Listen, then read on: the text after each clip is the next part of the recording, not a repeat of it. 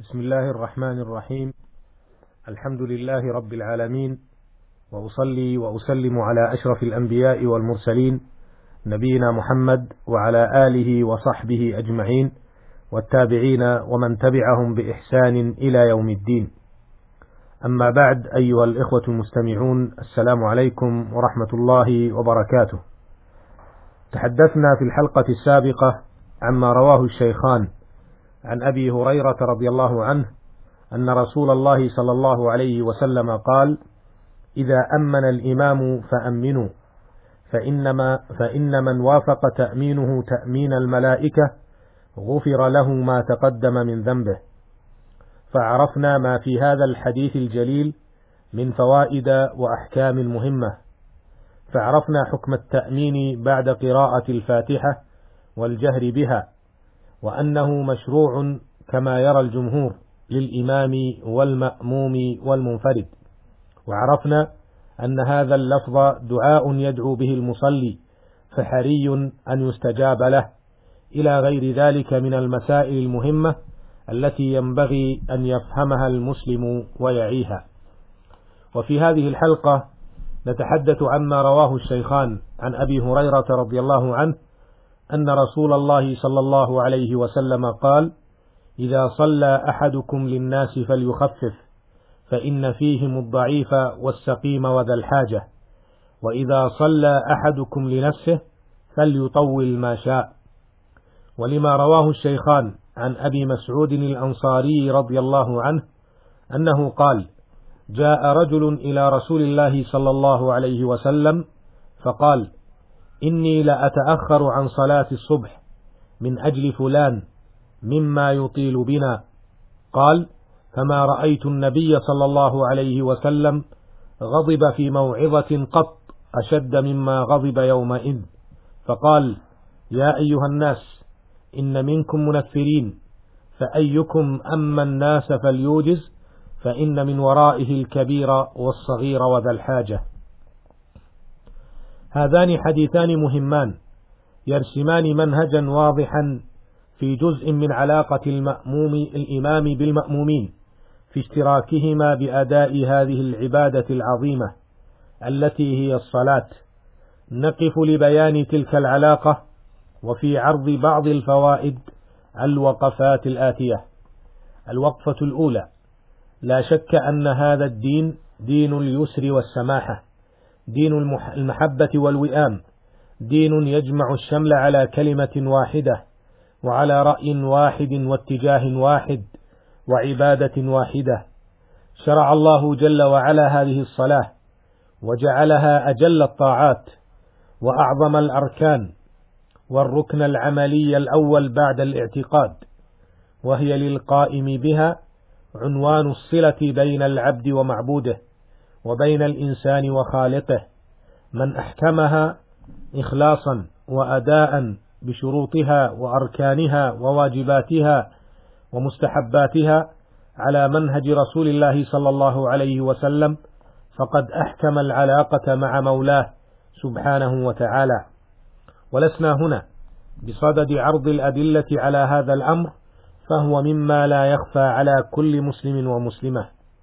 ومن هنا نجد العناية الفائقة من الشارع الحكيم بهذه الصلاة ومن أهم مظاهر العناية أداؤها أداء سليما وعدم خدشها بما يؤثر عليها أو يبطلها ولأجل ذلك أي بعدم إيجاد أي مؤثر يؤثر عليها تأتي هذه التوجيهات النبوية الكريمة الصريحة للإمام على صيغة الأمر الجازم بالتخفيف فيها لتتيسر ويسهل أداؤها على المأمومين فيخرجوا منها وهم لها راغبون ولأهدافها محققون ولما تعمله في نفوسهم واجدون وأثرها على سلوكهم وتصرفاتهم يجدونها وهم مطمئنون.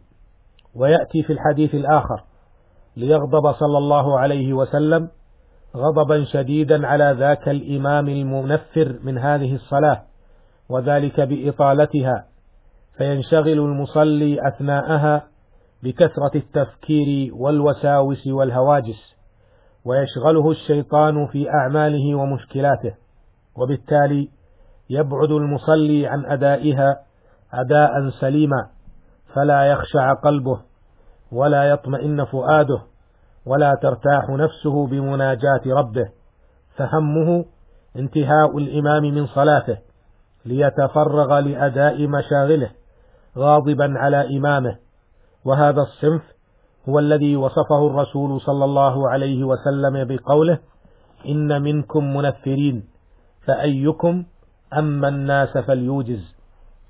ويعلل الرسول صلى الله عليه وسلم أمر التخفيف بأن الإمام لا يصلي وحده وإنما خلفه الضعيف العاجز الذي لا يتحمل الإطالة فتضره وكذا المريض أو السقيم الذي قد لا يقيم صلاته بانشغاله بنفسه. وصاحب الحاجة الذي همه متعلق بحاجته فإذا طالت الصلاة صار التعلق بالحاجة أكثر من الصلاة.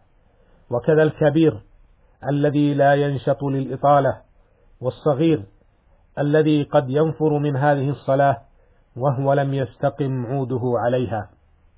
ويمكن أن يقاس على هذه الأصناف التي ذكرهم الرسول صلى الله عليه وسلم ممن ينطبق عليهم الانشغال أو عدم التحمل للإطالة فحري بكل إمام يصلي وراءه جمهور من الناس أن يخفف صلاته تخفيفا غير مخل بأركانها وواجباتها فلا يطيل إطالة مملة مشغلة فيقع فيما حذر منه الرسول صلى الله عليه وسلم فيخالف أمره. وفي الوقت نفسه لا يعني التخفيف الإخلال بجزء منها فينقرها نقرا لا يستطيع المتابع أن يتابع.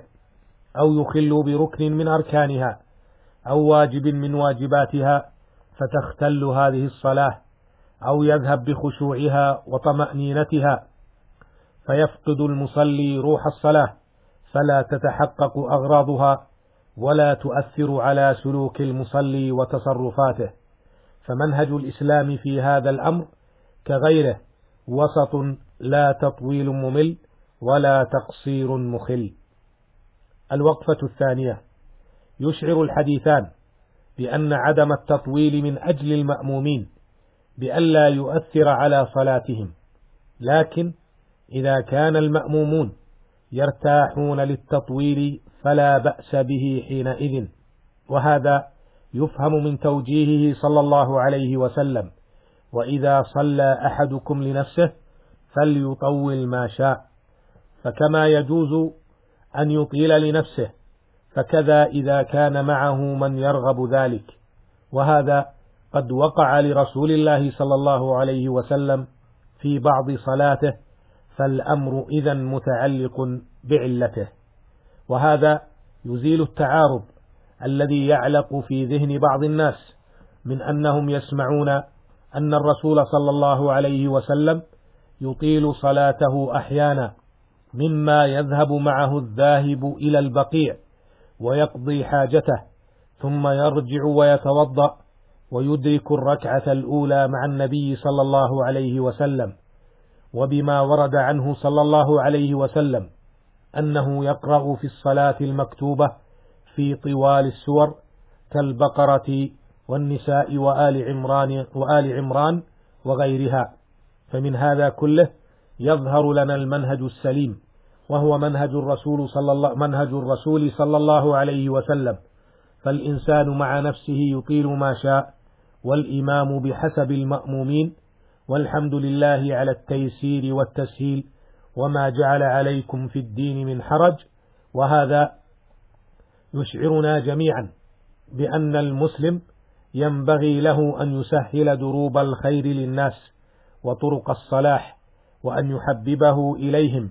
ويرغبهم فيه فهذا من التأليف لهذا الدين ومن الدعوة الحسنة إلى الإسلام.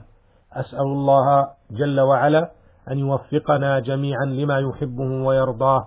إنه سميع مجيب. وإلى اللقاء في الحلقة القادمة إن شاء الله. والسلام عليكم ورحمة الله وبركاته.